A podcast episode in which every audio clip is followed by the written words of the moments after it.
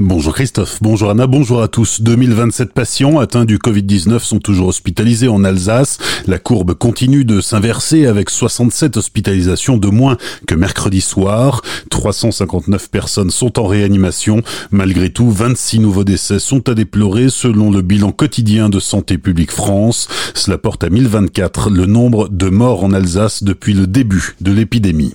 Le conseil départemental du Bas-Rhin met en place cinq mesures phares pour aider les associations et les familles en difficulté. Frédéric Bierry veut notamment s'assurer que les stocks de produits frais soient suffisants, que les familles qui ne sont pas connectées puissent l'être, qu'une écoute spécifique soit mise en place pour toutes les personnes fragiles, qu'une prime d'activité soit attribuée aux salariés qui se sont impliqués durant la crise et le développement de nouvelles activités pour la réinsertion des personnes éloignées de l'emploi. La région Grand Est veut anticiper la reprise du travail en généralisant le dépistage sérologique. Jean Rotner, son président, a annoncé mercredi soir la création d'une société d'économie mixte intitulée Dynamise qui pourrait bien faire l'acquisition de 3 millions de tests de détection sérologique du Covid-19 en prévision de la levée progressive du confinement. Jean Rotner.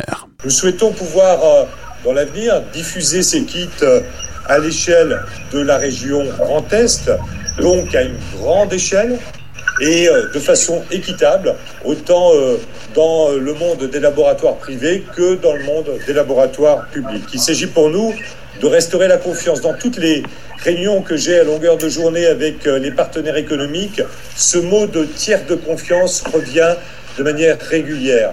Le monde économique a besoin aujourd'hui d'un certain nombre de paramètres qui reconstruisent la confiance vis-à-vis de leurs salariés. Après l'application des gestes barrières, les tests sérologiques sont pour Jean Rotner une réassurance supplémentaire pour son retour au travail. Il espère pouvoir passer commande d'ici 15 jours dès que ces tests auront été certifiés. Si plusieurs grandes entreprises comme le Crédit Mutuel, cofinanceur de ce projet, ont déjà fait connaître leur volonté d'acquérir ces tests, ils pourraient aussi être accessibles aux commerçants et artisans par l'intermédiaire des chambres de commerce et des métiers. En compétences euh, économiques, euh, nous sommes largement responsables et je crois que dans ce domaine-là, euh, comme à un moment donné j'ai pris des dispositions pour faire des achats de masques, je peux prendre également des dispositions pour faire des achats de tests et vis-à-vis des commerçants ou de, de, de, celles et ceux qui, des indépendants on va dire, qui sont loin des grandes structures, en lien avec la médecine du travail, en lien avec le monde des laboratoires, parce que c'est important d'avoir un suivi épidémiologique, eh bien là aussi on est en capacité, moi je le dis aussi clairement, d'offrir à un moment donné ces tests et euh, cette conduite de réassurance vers celles et ceux qui n'ont peut-être pas les structures des grands groupes. Le président de la région Grand Est, Jean Rotner, qui a également précisé qu'il était favorable au système de traçage par Bluetooth. Les voies cyclables du Barin sont interdites d'accès dans le cadre de l'heure de sport quotidienne. Un arrêté préfectoral vient d'être pris en ce sens. En revanche, elles restent praticables pour les personnes se rendant au travail ou à un rendez-vous médical, par exemple. La huitième édition du Slow Up Alsace n'a pas survécu à la crise. Prévue le 7 juin, elle a été purement et simplement annulée.